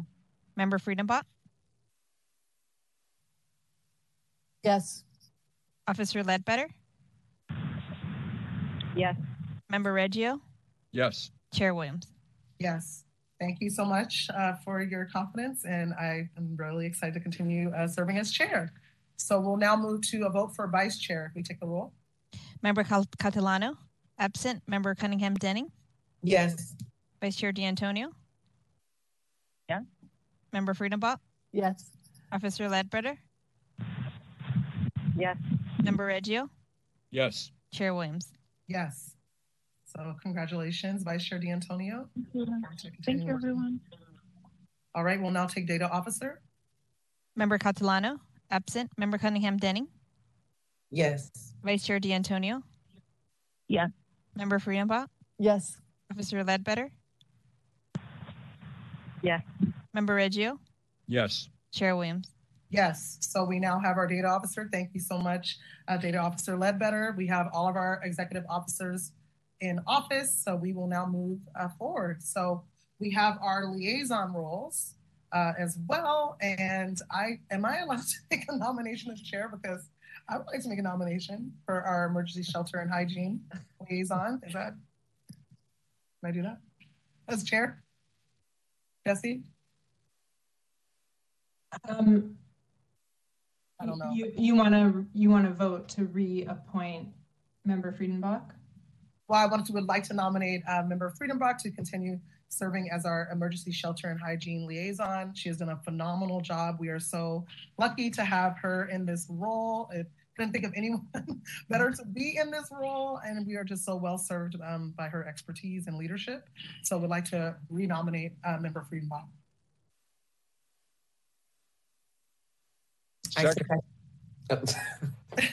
it's been seconded, I think, by Member Reggio. Yes. All right. And uh, Member Friedenbach, do you accept the nomination? Uh, yes, I do. Okay, wonderful. So um, we'll now open it up from the board if there's any other comments that folks would like to make, or Member Friedenbach, if you would like to make any comments.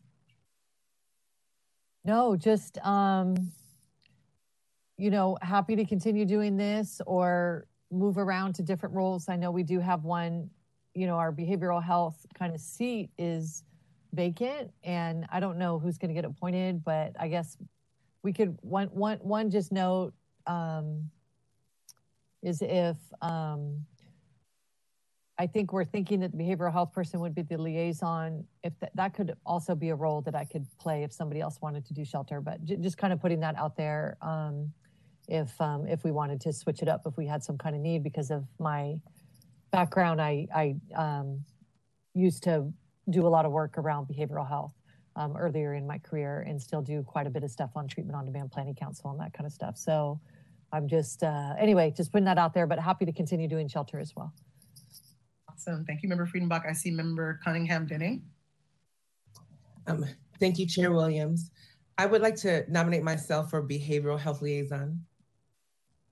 Wonderful. I I would love to second second that. Nice. Thank you so much, Member Cunningham Denning.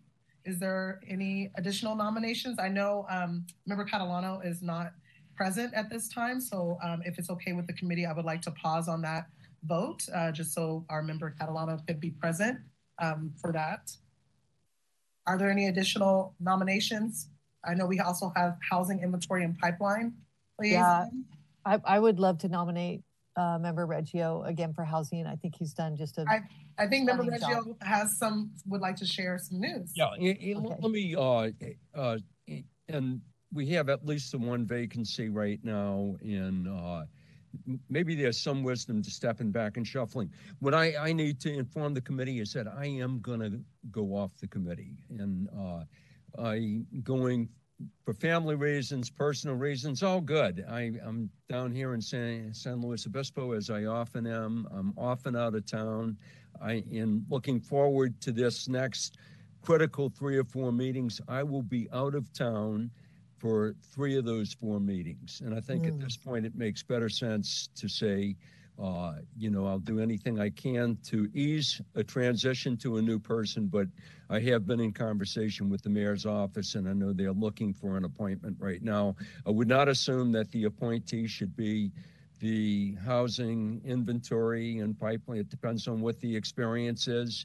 And so I guess maybe I would recommend that the chair, if you uh, kind of looks at the whole conglomerate of who's there and what committees uh, need leadership right now, and there may be a little further rejuggling or some double duty. In the meantime, I will tell you I am still a member until an appointment is made, and I will be happy to continue working on housing related issues, uh, particularly over the course of the next month or two until another member comes on. Thank you so much, Member Reggio, for sharing that news. I know that we have all been so well served um, by you and your expertise. I see some tears uh, coming down. Um, and we um, thank you so much for helping with the transition. Thank and you. I agree we should pause, uh, given that on the we have the diversion prevention liaison and the housing inventory and pipeline liaison. We can wait on those two liaisons. But right now, colleagues, we have two nominations on the table. We have Member Friedenbach for Emergency Shelter and Hygiene, and we have Member Cunningham Denning for Behavioral Health. So I believe we'll go to public comment and then we will come back for votes. Members of the public who wish to provide public comment on this item should call 415-655-0001, access code 2496-990-2673. Password is 1234. Then you press pound. If you haven't already done so, please dial star three to line up to speak. A system prompt will indicate you have raised your hand. Please wait until the system indicates you have been unmuted and you may begin your comments. Please note that you have two minutes. Checking the attendee list now, and there are no hand raised for public comments. Okay, thank you, Secretary Hom. We will now take a roll call vote on Emergency Shelter and Hygiene Liaison, and the nomination is for Jennifer Friedenbach. So we'll go to vote. Member Catalano, absent. Member Cunningham Denning, Yes. Vice Chair D'Antonio. Yeah. Member Friedenbach, Yes. Officer Ledbetter, Yes. Member Reggio, Yes. Chair Williams. Yes, so the motion passes. So congratulations, Member Friedenbach. Thank you for your service. We will now move to our Behavioral Health Liaison, and the nomination is Member Cunningham Denning, Michelle Cunning- Cunningham Denning. So we'll go to roll call vote. Member Catalano, absent. Mem- Member Cunningham Denning, Yes. Vice Chair D'Antonio. Yeah. Member Friedenbach, Yes. Officer Ledbetter, Yes. Member Reggio, Yes. Chair Williams. Yes, so the motion passes and congratulations, uh, Member Cunningham Denning. All right, so we will now move forward uh, to our next item on the agenda.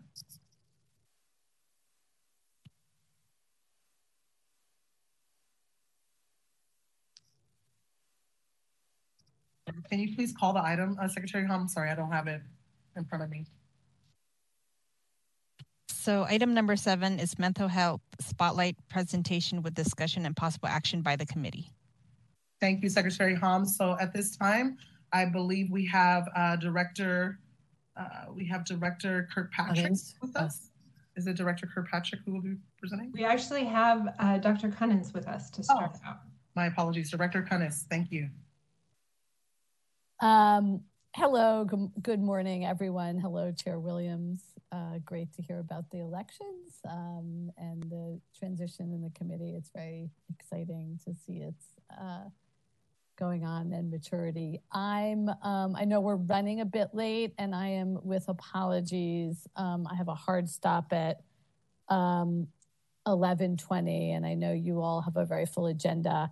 So I'm going to kick us off, and I'm also, uh, with pleasure, want to introduce the group. I think you all have met Dr. Monica Rose, who is joining me. Uh, Dr. Rose is the um, uh, heads up our analytics and evaluation team for mental health and uh, SF and Prop C related initiatives. Um, and so I'm going to kick us off and Dr. Rose will step in as I have to step off. And again, I'm I'm so sorry. Uh, it's lovely to be here. Um, I'm also joined, as as Chair Williams said, by uh, Director Kirkpatrick, who whom you all know. Um, we will start off uh, today with just a brief, uh, just table setting about behavioral health and DPH. Uh, taking a moment to highlight our um, collaboration and growing collaboration with HSH and just want to acknowledge our plan to have a future spotlight presentation specifically focused on our collaborative work. We'll then turn to mental health SF, um, describing our pri- the priority population, which we now are uh, have routines for describing it, as well as sharing the core metrics. And we're very excited to share um, really the the metric that is in furthest development and will be routinized. And Dr. Rose, who's really taken the lead on that, will be able to describe that to you. If we have time, we will um, also uh, share um, our work around overdose response and prevention, mortality, and some sample metrics. We may, I know, given time, uh, may not be able to get to that, but we're happy to come back. Next slide. Um, so I think as uh, this group will be familiar, um, behavioral health services at the San Francisco Department of Public Health is the largest provider and funder of mental health and substance use prevention, early intervention and treatment services in San Francisco. Our, we have a total budget of approximately $600 million. We contract with more than 80 community-based organizations. And in um, and last year we provided formal treatment services in what we call specialty behavioral health to more than 20,000 people. Of note, that 20,000 number does not include people that we have touched or served in our prevention, our lower threshold, uh, and other uh, services where we don't have uh, deduplicated uh, numbers of people because of, of we don't always collect identifying information. We estimate that we touch an additional 100,000 people in those array of services. Next slide. Um, the work around persons, people experiencing homelessness really um, fits into um, our larger system and systems of care with both uh, general services and then what we have uh, come to describe as tailored uh, services to people experiencing homelessness.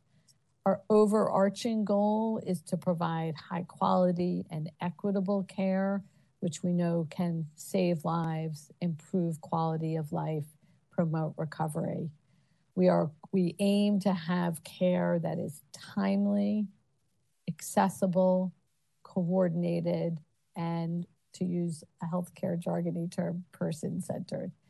You can see um, within our sort of um, Venn-ish diagram, in the darker blue circle, the parts of our delivery system at DPH, behavioral health is one of them, but you can see the list of others, including our hospital, Laguna Honda, jail health, primary care, and maternal child health.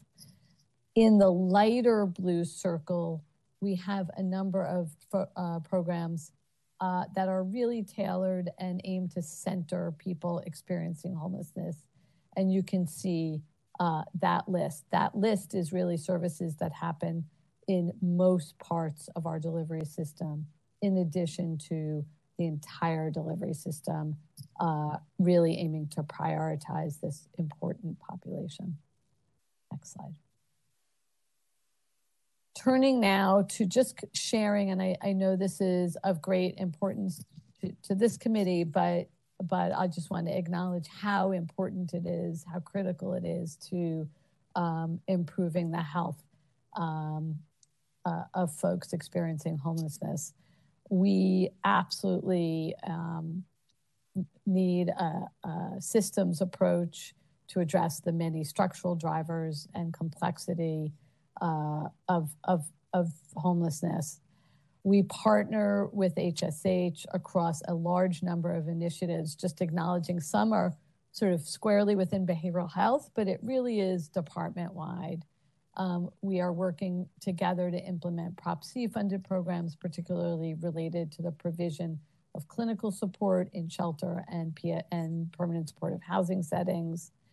Um, CalAIM which you know to be the um, ginormous uh, Medicaid, Medi-Cal reform effort happening in California, um, is, is a department-wide project, which has, in our view, many opportunities to, prov- to improve the care of people experiencing homelessness.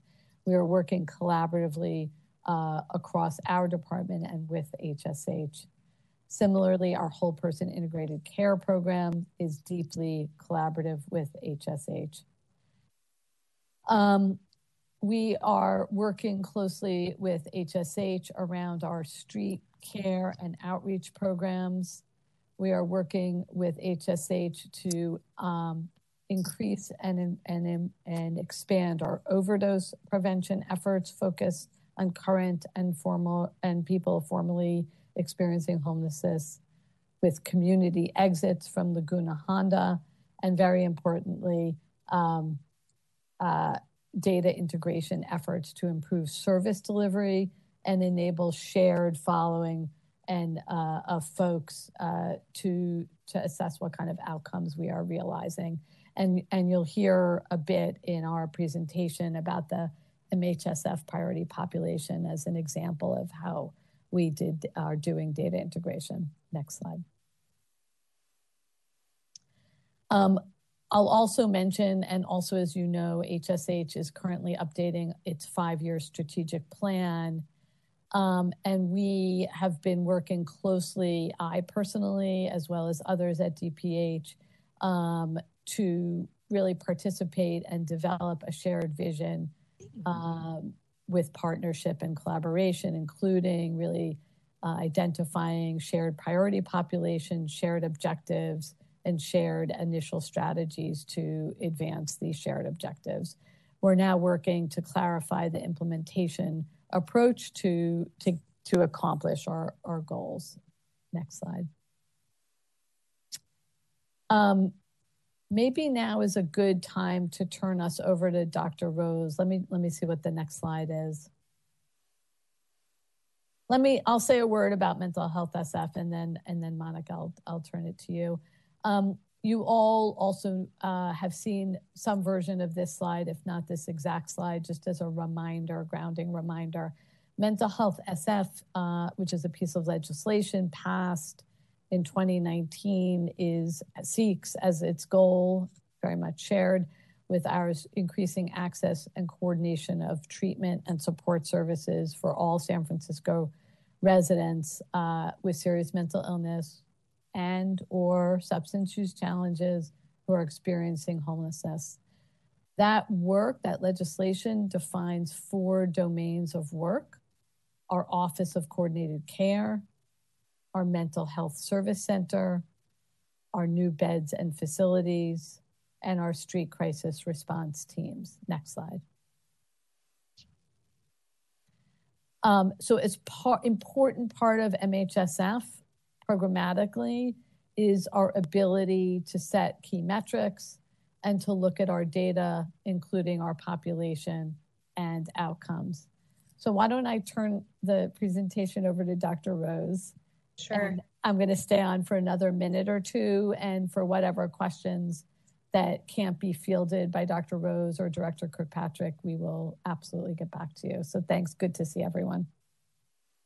Hi, everybody. Um, this is actually my first time at this meeting, so nice to see all of you. Um, just want to say that in addition to a data person, I'm also a clinical psychologist in terms of the way that I think about the data. Um, also, please stop me whenever it's needed because I know that we want to have time for questions. So, all right. So uh, you know, in the legislation, uh, which I'm sure you're already all familiar with, that you know defines this priority population as persons experiencing homelessness as well as serious mental illness and or having substance use disorders.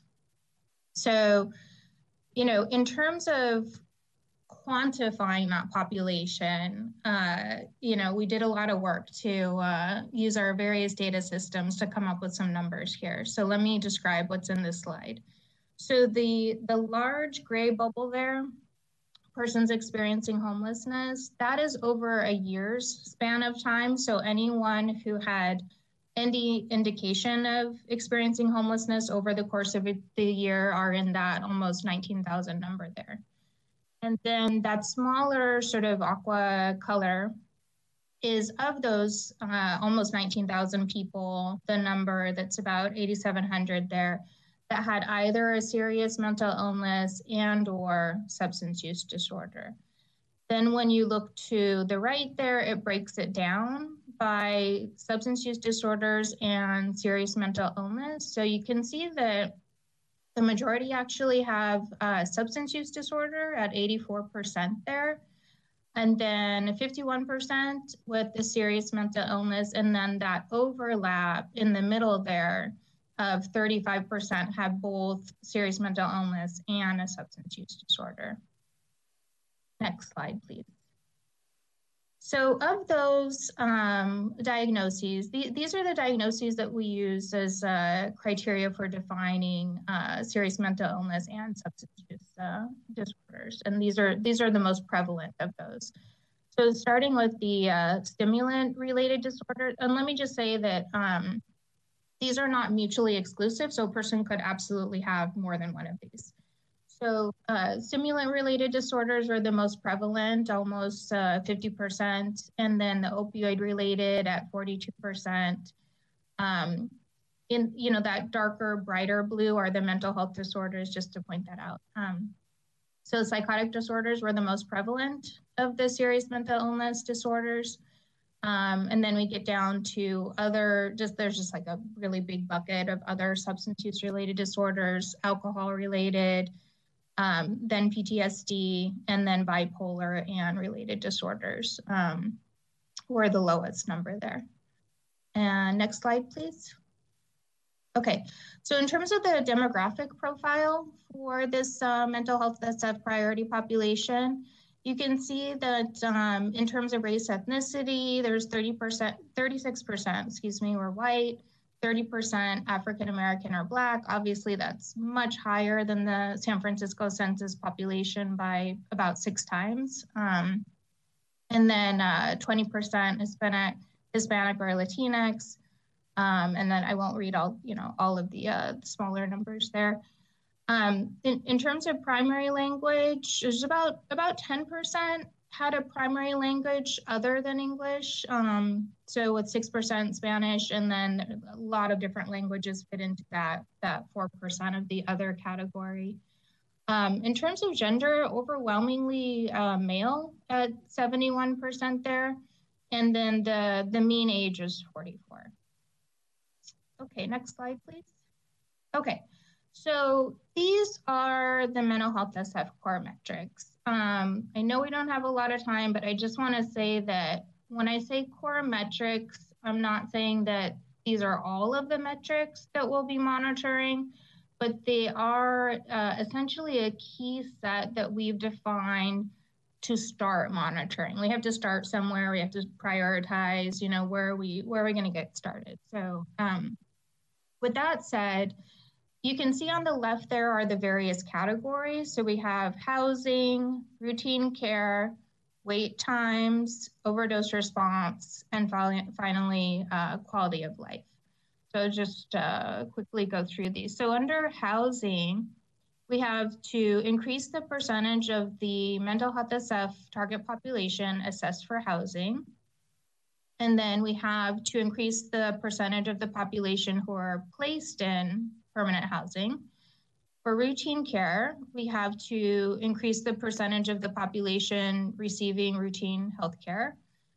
Uh, and then we also have to increase the percentage of the population receiving routine health care post 5150 discharge. Um, just to quickly say, 5150 discharge is an involuntary um, detention for various reasons, a 72 hour hold. Um, usually at psych emergency services and or going into a psych inpatient. And then in terms of wait times, um, the two that we prioritize there are to decrease wait times for intensive case management services and also to decrease the wait times for our residential treatment beds. And then in the category of overdose response, um, we like to increase the amount of naloxone that's distributed in the community increase the percentage of persons with opioid use disorders who were started on buprenorphine um, or methadone treatment, to decrease the number of deaths due to overdose, and to decrease the uh, pretty enormous racial disparity in deaths due to overdose. And finally, to in terms of quality of life, um, to improve the quality of life and functioning for persons in the, the mental health SF priority population. Okay, next slide. And, and again, feel free to stop me if we want to um, take questions. I know we're like almost getting to the end here. Um, yes, so, thank you. Um, thank you so yeah. much, Monica. So I'm actually gonna pause us and see if there are any questions. Yeah, absolutely. Is there any questions from the committee at this time? And I think we also, we have about a couple more minutes for the presentation. Um, all right, I do see Vice Chair D'Antonio and Member Cunningham Cunningham Denning. So Vice Chair D'Antonio. Great, thank you. Thank you so much for this um, presentation. I just have a couple quick questions on the um, slide that was uh, around like data. So I'm just wondering what are the percentage that um, of folks with a dual diagnosis because that is a big request that we see in our in listening sessions as well as like just in the community being out there. Um, we get a lot of requests from family members of folks who are experiencing homelessness that they, they just need more support as far as like dual diagnosis. Um, so that's my first question on that. My second is so the breakdown of um, like substances. So by stimulant, are you talking about meth, like just meth? meth? Um, and when you say opioids, are you talking about just pills, or are we talking about like heroin, like shooting up and like like snorting it and stuff like that? Like. Where, so, where does that break down? Yeah. Yeah. No, definitely all of them, and we we you know we have the detailed data as well. Obviously, this is sort of like you know higher level summary, but. Uh, but we do have the detail actually uh, by substance. So, you know, I'd be happy to share that at some point as well. Um, yeah, because I think right, like you, how you would um, like support someone will vary depending on the substance that they're using. Correct? I think Right. that would be like important information for us to see. Um, but yeah, sorry. Go ahead. Yeah, yeah, no, absolutely. Um, so uh, I, I think on the earlier slide, uh, you know, is where we had the, you know, when you were talking about the dual diagnosis question. Um, if we can go back to the uh, the one I think right before this.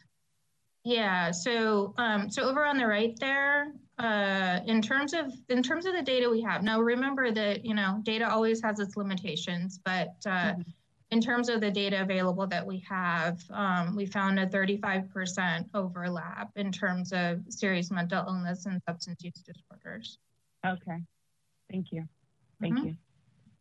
Thank you. We'll now go to member Cunningham Denning and then also member Friedenbach. Thank you, and thank you, Monica, for the presentation. It's out, it's very um, informing. I have a question though in reference to data collection. Are the metrics that you guys have gathered currently are they from the information gathered from from clients coming and accessing resources at DPH, or is it just more of a, you know, like a wider range of how you collected that data? Yeah, great question. Um, and this is part of why this job is so difficult in terms of gathering data. Uh, so, so in any case, um, so the data sources that we have um, essentially require that somebody, in, in terms of the mental health SF population, that they touched one of um, three systems. So either behavioral health services in, in some fashion, um, or more on the medical side, the uh, services that are in our EHR called EPIC for uh, primary care hospital services and so forth. Um, and we also have that integrated with the HSH data in terms of, uh, you know, shelter and other services uh, that would indicate, you know, persons experiencing homelessness. So we, so anyhow, I won't go into all the details, but those three uh, sources have been integrated so that we can look at, at, at all of that data. Thank you. Thank you very much. Thank you. We'll go to member Friedenbach. Yeah, I just had a quick comment. I would love for the distribution um, um, for overdose prevention to focus more on getting it out to users and them training each other uh, or training them to be able to use it um, on other folks. And I think that's a lot more effective than just getting it out to CBOs.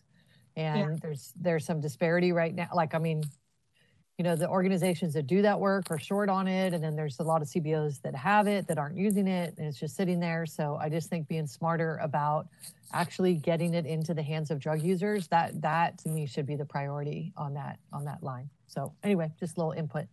Yeah. Yeah, thanks, Member Friedenbach. And I think our goal of today's presentation, I know we're short on time, we have many more slides really digging deeply into some of the analytical work we are doing related to intensive case management, which is a vital kind of treatment component to supporting our clients um, who are both housed and unhoused, um, as well as digging into some of the data we're collecting uh, related to overdose um, response and prevention, two of which are really significant investments by the Our City, Our Home Committee, just demonstrating to you all uh, the um, deep analytical work we are doing. We know the importance for all decision making, budget decision making, um, and programmatic uh, decision making to have data. So the goal of this is to share with you the level of uh, analytical work our team is undertaking that will help inform our decision making and hopefully yours as well.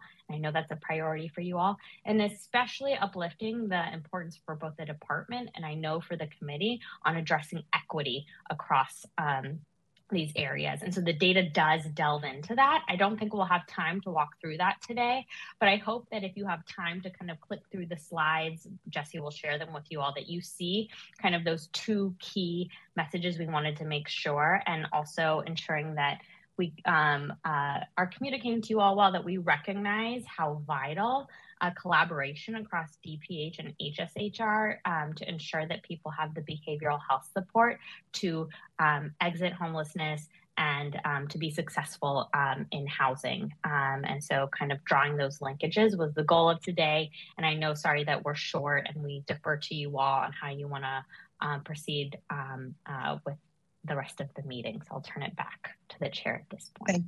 Thank, you so much, Director Kirkpatrick. And yes, we are at time. So I believe um, if we could actually bring this item back for additional conversation, I think there's just so much to discuss um, here in this area. And there's just so much um, interest in what is happening uh, with mental health SF. So I do want to invite Director Kirkpatrick and Monica if we could schedule something to continue this conversation at our future meeting, because um, it's just such a critical issue as part of everything that we're doing. So at this time, I will move to Secretary Hom to go to public comment. Members of the public who wish to provide public comment on this item should call 415-655-0001, access code 2496-990-2673. Password is 1234 and then pound. If you haven't already done so, please dial star 3 to line up to speak. A system prompt will indicate you have raised your hand. Please wait until the system indicates you have been unmuted and you may begin your comments. Please note that you have two minutes. I'm checking the attendee list now for any hand raised for public comment and I do not see any for this agenda item. Thank you so much, Secretary Hom. And I do want to provide uh, Director Kirkpatrick and Mon if you have any um, thoughts before we continue this item, um, or if any of my colleagues have any burning desires on this topic, we will be bringing uh, this item back for a future meeting. All right, seeing none, I want to just thank you both for coming here and for all the work you do for our community. Um, this is so, so important for our city and just want to continue with our partnership um, in this work. So at this time, I believe we are at um, item future agenda items. So quickly, if there's any thoughts on future agenda items. Okay, seeing none, I will now entertain a motion for adjournment. I will take public comment on that. Public comment. Sorry, I'll take public comment on that item. Members of the public who wish to write public comment on this item should call 415-655-0001, access code 2496-990-2673. The password is 1234 and then pound. If you haven't already done so, please dial star 3 to line up to speak. A system prompt will indicate you have raised your hand. Please wait until the system indicates you have been unmuted and you may begin your comments. Please note that you have two minutes. I'm checking the attendee list now, and there are no public comment for this agenda item. Thank you, Secretary Hom. Um, and we are we also taking public comment on adjournment? I never know with that. Uh, yeah. Do that. Yeah. Um, okay. So is there a motion to adjourn? I will motion to adjourn. Okay. So it's been moved by Vice Chair D'Antonio. Is there a second? I second. Second. I was seconded by uh, Member Cunningham Denning, and um, we'll take public comment. Uh, I will call the roll at this point. Uh, Member Catalano, absent. Member Cunningham Denning. Yes. Vice Chair D'Antonio. Yeah. Member Friedenbach. Yes. Officer Ledbetter. Officer Ledbetter. She's exit. I think she's okay. Not, she's absent. Uh, Member Reggio. Yes. And Chair Williams. Yes. Or I apologize. Um, uh, Data Officer Ledbetter is here. I do see the phone number. So um, at this time, we are now adjourned. It is 11:36 a.m. and I just want to thank you all for your continued support, and we'll see you at our next meeting. Thank you. Thanks, thank everyone. You. Happy New Year.